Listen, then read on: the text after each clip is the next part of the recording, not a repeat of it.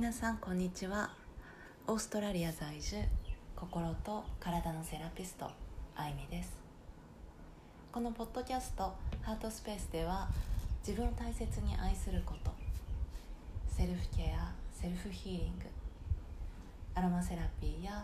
自然についてのお話をメインに、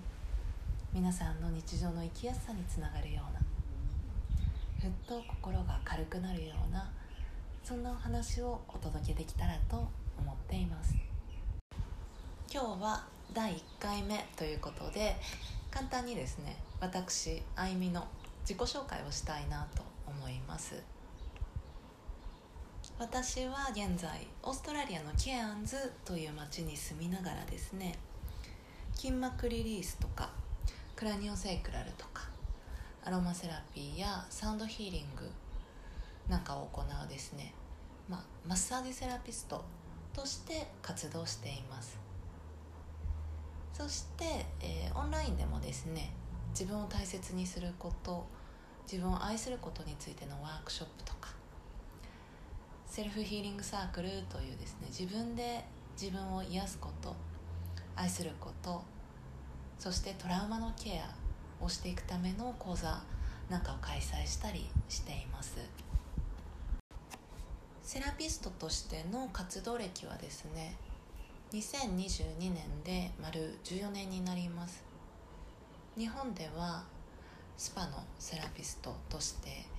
だったり、エステで働いていた時期もあってですね、でオーストラリアでも今住んでるケアンズだったりとか、前に少し住んでいたバイロンベイという、えー、サーフタウンでですね、えー、スパ、そこのスパで働いた後ににせんじゅうはちねんまたケアンズに帰ってきて独立をしまして、今自分のマッサージサロンを立ち上げて活動しています。でオーストラリアへはですね、にせんじゅうよねんに一人でやってきました。で当時はですね、本当に英語も全く話せないし、えー、全然わからないっていう状態だったんですが、なんとか、えー、少しずつですね、英語も習得をして、もうかれこれはちねんほど縁あって、こうしてオーストラリアで今生活をしています。オーストラリアに来た経緯は、すごく簡単に言うと、にじゅうだいぜんはんの頃にですね、ものすごいうつ状態になった時がありました。でそこで、まあ、自分の生き方を考えるきっかけっていうものができて、でこう徐々に徐々に回復うつからね回復していく中で、自分が本当にやりたいことをやろう、自分の人生を生きようっていうふうに思ったんですね。で私にとってその一つっていうのが、海外に住んでみるという経験で、当時本当に英語が全くわからない、英語が全く話せないながらも、もうチャレンジするなら今しかないというふうに腹をくくってですね、えー、勇気を出して、本当にすごい怖かったんですけど、もう震えながら、えー、オーストラリアにやってきました。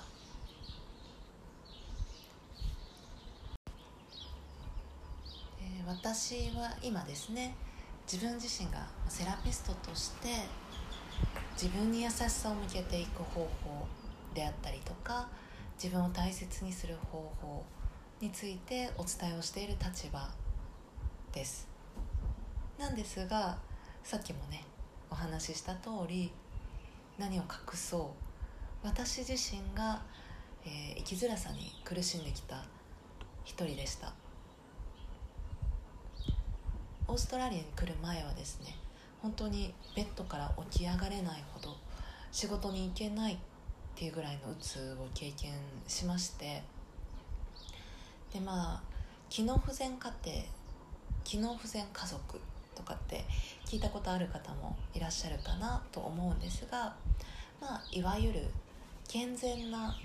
環境ではない家庭の中で育ったがゆえにですね、まあ、自分のその自己肯定感がすごく低かったりとか、自分に自信がなくって、いつもどっかすごく生きづらくて、息苦しくて、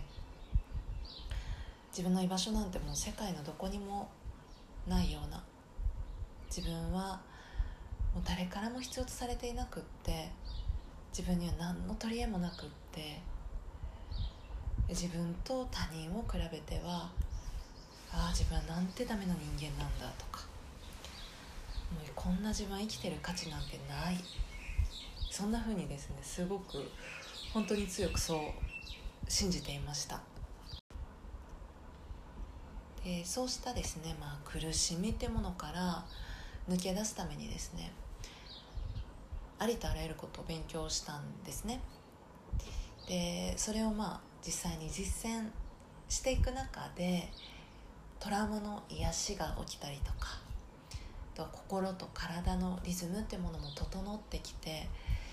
少しずつ少しずつ、あ、生きるって悪くないかもしれない、生きるって素晴らしい、人生って世界って素晴らしいんだなっていうふうにですね、考え方も変わって、世界の見方が変わって、生きやすさっていうものを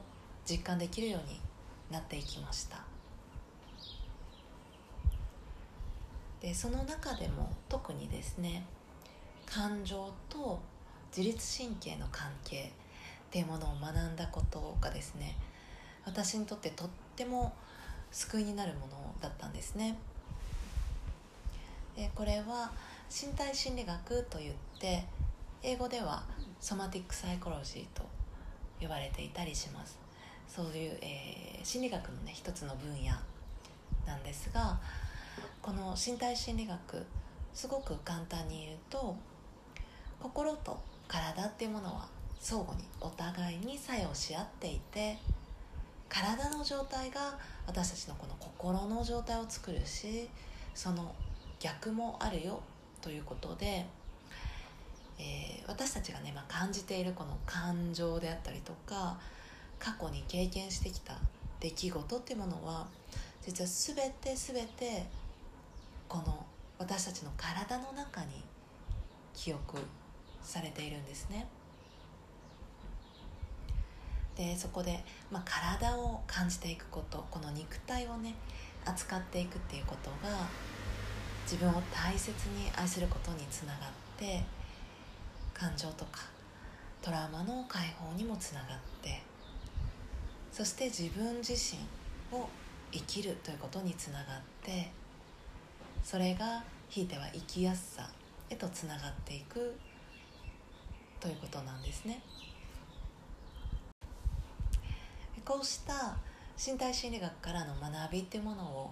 まあ、ベースにして、あとは自分の経験であったりとか、植物、自然ですねから学んだことであったりとか、スピリチュアルなことも含めながら、過去の私のように今生きづらさに苦しんでいる方たちに向けて、自分を大切に愛する、その具体的な方法であったりとか、生きづらさを解消していくための方法というものをオンラインで、えー、今お伝えしています。普段はですね、えー、愛犬のネリー、ジャック・ラッセルとチワワの、えー、ブリードの子なんですけど、もうじゅうにさいのちょっとおばあちゃん犬なんですが、ネリーと一緒にビーチに行ったりとか、料理をしたりとか、まあ、本を読んだり勉強したりとかするのが好きで、まあ、綺麗なクリスタルとかですね、お花とか木を見たり触ったりするのも大好きです。えー、もともとアロマセラピストでもあるので、えー、精油の、ね、勉強したりとか、精油を使って、えー、香水を作ったりとか、ボディオイル作ったりとかっていうのもすごく好きです。自分が、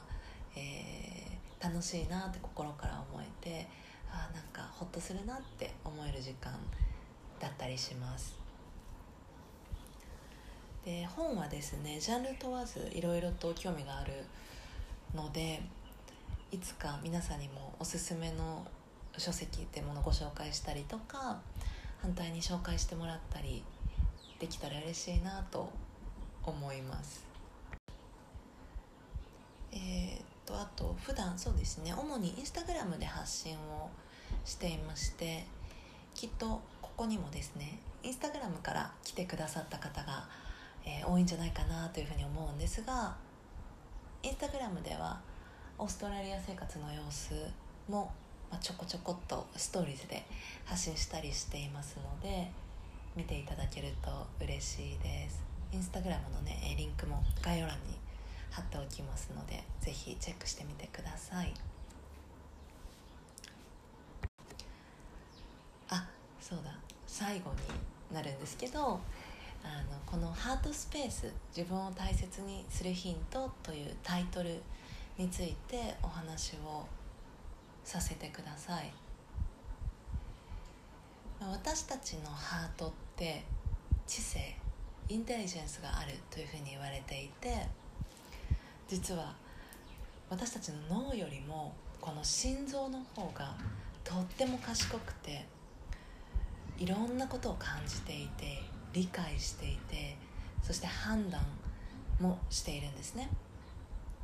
このハートから発せられる電磁波、心電図とかでね見れるあの電磁波ですけど、っていうのは脳波の何百倍っていったエネルギーを持っているというふうに言われていて、よくこうね胸を開くとかハートを開くとか言ったりしますけども、このハートが開いた状態の私たちってとてつもないエネルギーっていうものを発しています。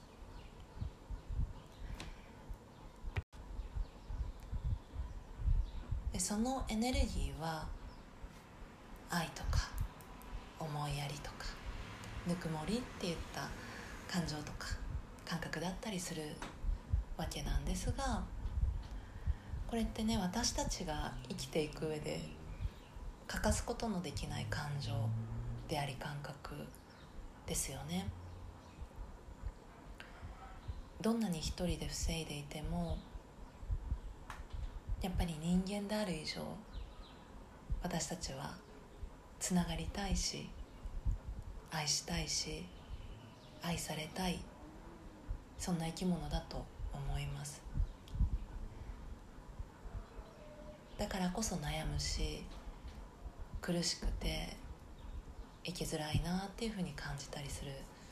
わけですよね。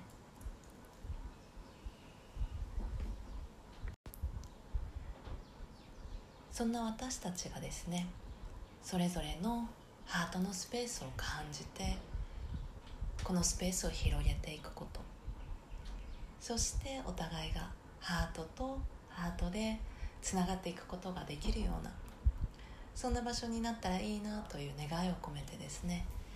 このポッドキャストにハートスペースというタイトルをつけました。ポッドキャストはですね、まあ、こうして私が一人で喋る一方通行の発信ではあるんですが、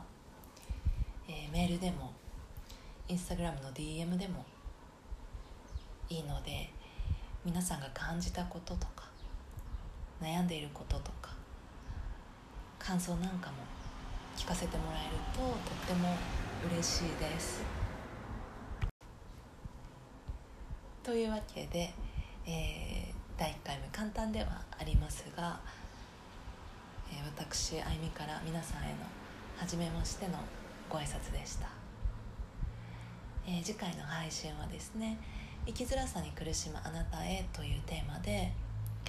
もう少し掘り下げて、私がなんでこういう活動をねしているか、そして皆さんに、